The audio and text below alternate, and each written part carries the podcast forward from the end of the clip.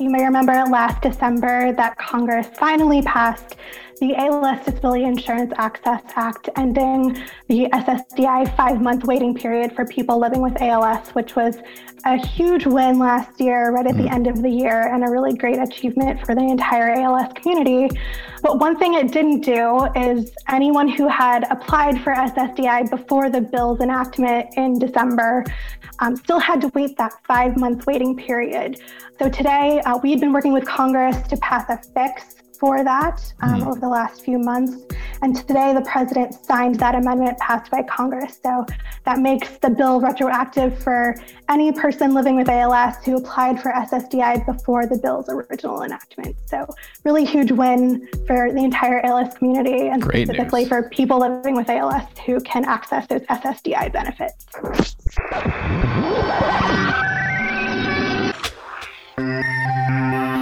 Hey, everybody, and welcome to Connecting ALS. My name is Mike Stevenson, and I'm here with my co-host Jeremy Holden. Hello, Jeremy. Hey, Mike. How you doing today? Doing well, thanks. We're in the first week of spring, and just as Mother Nature starts to awaken from another long winter, ALS advocates who truly never stop delivering their message are finding another gear and coming off a big event last week in the advocacy fly-in, which for the safety of all involved was a virtual event again this year. So Jeremy, uh, the flying was done over hundreds of Zoom meetings and phone calls for the most part. Yeah, and we, we're lucky to have Ashley Smith from the advocacy team to walk us through what happened and, and kind of give us. Uh, I don't want to I don't want to steal her thunder. A big number of meetings that they were able to have last week, primarily focused on federal funding. You know, Congress sets the agenda, and right now, top priority in Congress is appropriating money, and so a big push last week in these meetings was to educate lawmakers about funding opportunities uh, that the federal government provides for ALS research. And so, really grateful for Ashley's time to kind of walk us through the message that they delivered in those meetings. She is the Associate Director of Grassroots Advocacy for the Association. She's so great. She always uh, brings us up to speed on what's happening on Capitol Hill. Uh, let's listen back to our conversation that we had with Ashley Smith. We're excited to be talking to Ashley Smith today. She is the ALS Association's Associate Director of Grassroots Advocacy and always keeps us in the loop on all the happenings of Capitol Hill. Welcome back to Connecting ALS, Ashley. Thank you so much for having me. Glad to join. Yeah, excited to have you back. We brought you on primarily to talk about last week's virtual advocacy fly in, and we will cover that at length but a bit of breaking ALS news from the Office of the President this morning. Ashley, can you tell us a little bit about that? Yes, absolutely. So you may remember last December that Congress finally passed the ALS Disability Insurance Access Act, ending the SSDI five month waiting period for people living with ALS, which was a huge win last year, right at the end of the year, and a really great achievement for the entire ALS community. But one thing it didn't do is anyone who had applied for SSDI before the bill's enactment in December um, still had to wait that five month waiting period.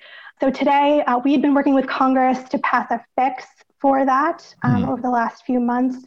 And today, the president signed that amendment passed by Congress. So that makes the bill retroactive for any person living with ALS who applied for SSDI before the bill's original enactment. So, really huge win for the entire ALS community and Great specifically news. for people living with ALS who can access those SSDI benefits. Yeah, I always love to start the show with some with some big news and some big wins for the community. Now, Ashley, there's still some work to be done uh, with the Social Security Administration to kind of roll that out. Can you give us a sense of, of where things stand there? Yes, absolutely. So we're still working with the Social Security Administration to roll this out. Obviously, the president just signed the bill to the amendment today, so it's going to take a little bit of time and regulation for SSA to make this fix real for people living with ALS. So please just be patient. We're working diligently with the Social Security Administration to uh, make this waiver immediately available to all people living with ALS. That's good to know. And as you said, Jeremy, another big win for the community and, and a huge step in that direction with the president's signature uh, this morning.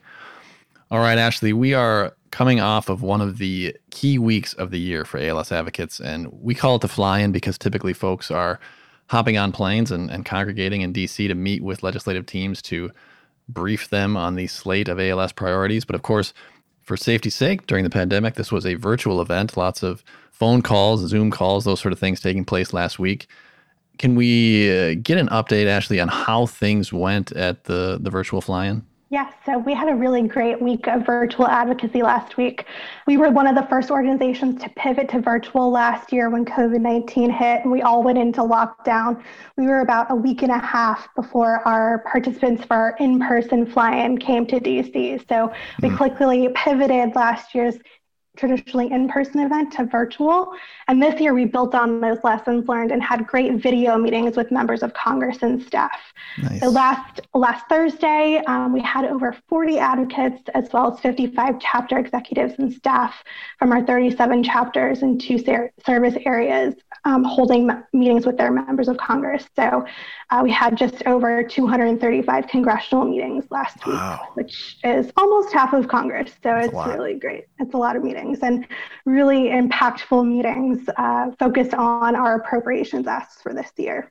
Yeah, this is appropriation season, right? Uh, in the legislative cycle, or, or you kind of walk us through. I know appropriations is one part of the association's public policy priorities for the year. So, walk listeners through the process of, of prioritizing appropriations right now, even as we continue to work with lawmakers around some of the other public policy priorities. So, yeah, like Jeremy said, this is appropriation season. So, Congress always kicks off their year passing a budget and the appropriations, so funding for our policy priorities for the Defense Department, the CDC, FDA yay um, so we're really focused on appropriations right now, and um, it's a little bit slower this year. Uh, we have a new Congress and a new president, and traditionally the appropriation season kicks off with the president's budget, and we're still awaiting that from the White House. So uh, Congress is taking a bit more time to uh, start the appropriations process this year, but it gives us a good opportunity to meet with new members of Congress. There's just over 65 newly elected members of Congress. So one of the goals of our fly-in last week was to meet with as many of those newly elected members of Congress as we possibly could but also urge their support for our five appropriations priorities this year. Yeah, and and for those who may not be familiar uh, with kind of how things have gone the last couple of years and what we're looking at this year, can you take us through kind of brief looks at each of those priorities, Ashley? Absolutely. So, like I said, we have five appropriations priorities this year. Um, that's uh, new increase than we normally have. Uh, mm-hmm. we usually stick to our three appropriations priorities for the National Institutes of Health, for the Department of Defense ALS Research Program, and the CDC National ALS Registry and Biorepositories. So, for those three priorities, we're asking for increased investments in all three that will help um, to accelerate the discovery and development of new treatments, to increase the number of ALS clinical trials and to expand those clinical trials to discover effective new treatments. So, really urging Congress to increase investments in those three programs at the NIH, at the DoD ALS Research Program, and then the CDC National ALS Registry and Biorepository. More research dollars. Yes, more research dollars always. It's our biggest priority uh, to make sure that the federal government is investing in research that will lead to those effective new treatments and eventually a cure for ALS. And then we have two new appropriations priorities this year focused on the Orphan Products Grants Program at the Food and Drug Administration. And we're asking for at least 50 million for that program, which will help to expedite new drug development, foster innovative trial designs, and increase the number of ALS clinical trials. And then we're also asking for 1 million investment to commission a National Academies study. And this investment will help the National Academies to develop a blueprint that will help to find treatments and a cure for ALS. So we're really excited about these two new appropriations priorities this year, asking for those new in- investments in ALS research, but also those increased investments in our programs that we've been working on for many years. Yeah, and Ashley, you talked about the big win at the end of 2020 when we saw the uh, SSDI legislation enacted, and talked about the fix at the top. Another big win last year, though, was the ability to get that the Defense Department program funding doubled. Talk to us a little bit about an even bigger ask this year, and and and you know the importance of making sure that we don't just stop and rest with the successes of the past, but keep pushing forward. Absolutely. So the Over the last two years, we've quadrupled the, the funding for the Department of Defense ALS research program. So, wow. two, two years ago, we doubled it, and this last year, we doubled it again. So, December was a really busy month for the ALS Association and our advocates. We ended the SSDI five month waiting period, and we doubled the funding for the ALS research program at the Department of Defense. So mm-hmm. we had really huge wins last year in a really crazy year. And this year we're asking for doubling once again to getting us to 60 million for the Department of Defense ALS research program. And again, that'll build on a solid foundation of promising preclinical research that's already happening as a part of the funding for the DoD ALSRP, and also supporting the DoD in expanding clinical trials to discover those effective new treatments. So, really investing money in programs that already are working and allowing the Department of Defense to expand their work in ALS research keeping the momentum going, something we always talk about, making sure those research pipelines are stocked and that the dollars keep going towards it. And as you said, we can continue making progress towards meaningful new treatments. Now the flying is over, Ashley. What's next? Uh, we've done that. The legislators and their staff teams know more about what they can expect from advocates and from the association this year. What should ALS advocates prepare for uh, the rest of this calendar year? So now that we had a great virtual fly-in, we're really focused on our appropriations campaign. So we kicked that off earlier this month, and we're really encouraging all ALS advocates to take action from home by participating in our campaign to boost funding for ALS research. So right now you can go to als.org backslash advocacy and go to our action center and send a letter to your members of Congress to asking them to add their name to our fiscal year 2022 ALS appropriations dear colleague letter. Now, we only have the House Dear Colleague letter that's currently open, and we work with members of Congress to release this letter mm-hmm. supporting our policy priorities. So they're asking their members of Congress to sign on and support our five appropriations policy priorities. We're working with our key champions in the Senate as well to release a Senate version of this letter. So we're coming, uh, that'll be coming out soon, and we'll activate our advocates on that. So right now we're focused on the House, and we'll be hoping that the Senate launches that letter soon. So that's on appropriations. But we also have our other policy priorities for this year.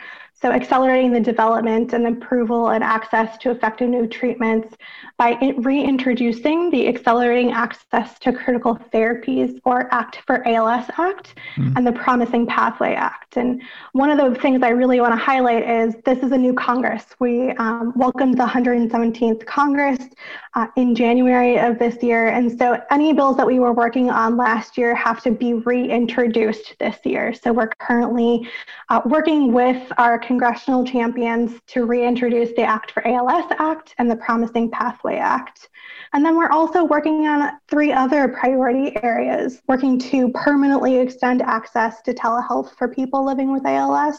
Um, if we learned anything over the last year living through a pandemic and COVID 19, is that telehealth access is essential for people living with ALS and their families and our mm-hmm. entire ALS community. So we're now really focused on uh, ensuring that telehealth access extends through this current public health emergency with COVID 19, but also beyond that, because it's been a really great tool for uh, clinicians, anyone who's been in a clinical trial to be able to, to use telehealth for check ins on that clinical trial, but also just day to day check ins with your doctors um, and nurses, keeping people living with ALS and their families safe safe during COVID 19 has been a really important priority for the ALS Association. And so permanently expanding that access to telehealth is one of our top priorities. And I was just going to say that uh, probably a great tool, and I know a lot of that happened at the fly-in, but for advocacy. And uh, in your experience, Ashley, are the congressional offices getting more used to doing those video meetings? Are they better equipped? Are they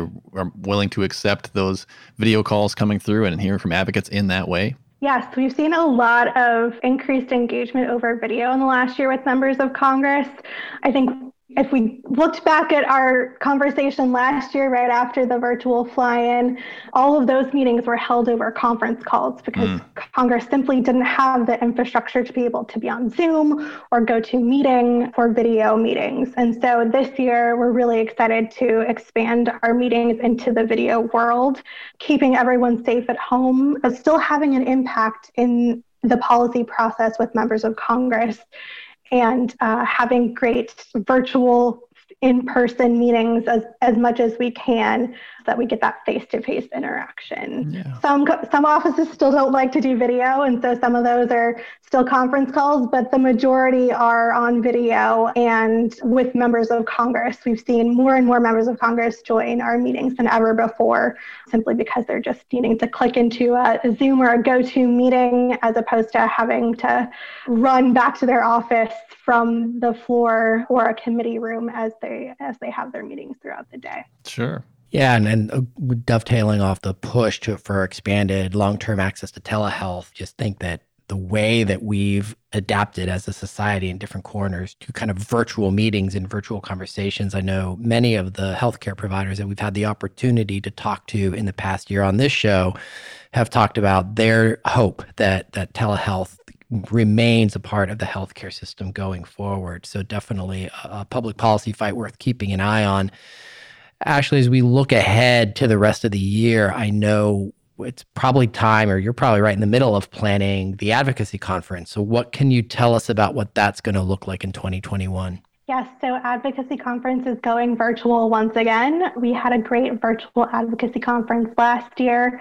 Um, and like we did with the Fly-In, we're building on the successes and lessons learned for that to have a great virtual advocacy conference. So we'll be opening registration for Advocacy Conference soon. It's June 8th through 10th, and we'll have three sessions one on advocacy, one on care services, and one on research again, but also opportunities for ALS advocates to engage with each other as well as some of our exhibitors. So we'll be launching uh, a new attendee hub for our advocacy conference this year, which will provide an enhanced experience for everyone and really provide that live stream ability for us to have great sessions for our advocates and then also complement that with a virtual Capitol Hill Day that our chapters and advocates will lead with our members of Congress. So any of the members of Congress that we didn't hit with our 235 congressional meetings last week, we'll hit them in June. And we'll also provide an opportunity for those advocates who can't either join our virtual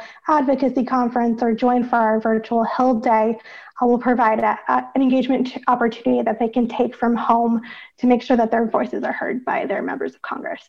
Really looking forward to that conference. Always one of the most inspiring weeks of the year. Uh, seeing so many advocates from all over the country come together in the fight against ALS and, and make their voices heard. So we will share as soon as we can that information about the new hub, as you said, and, and so folks can get registered and, and get ready to go. Ashley, thank you so much for that recap of the fly in and the info on uh, what's still to come during what we expect will be another very busy year for advocates in the fight against ALS. Yes, thank you, Mike and Jeremy, for having me on today. I really encourage everyone to go to als.org backslash advocacy. If you haven't already signed up in our Action Center, just become an advocate today, and we'll provide engagement opportunities throughout the year in our fight to end ALS. So thank you for having me.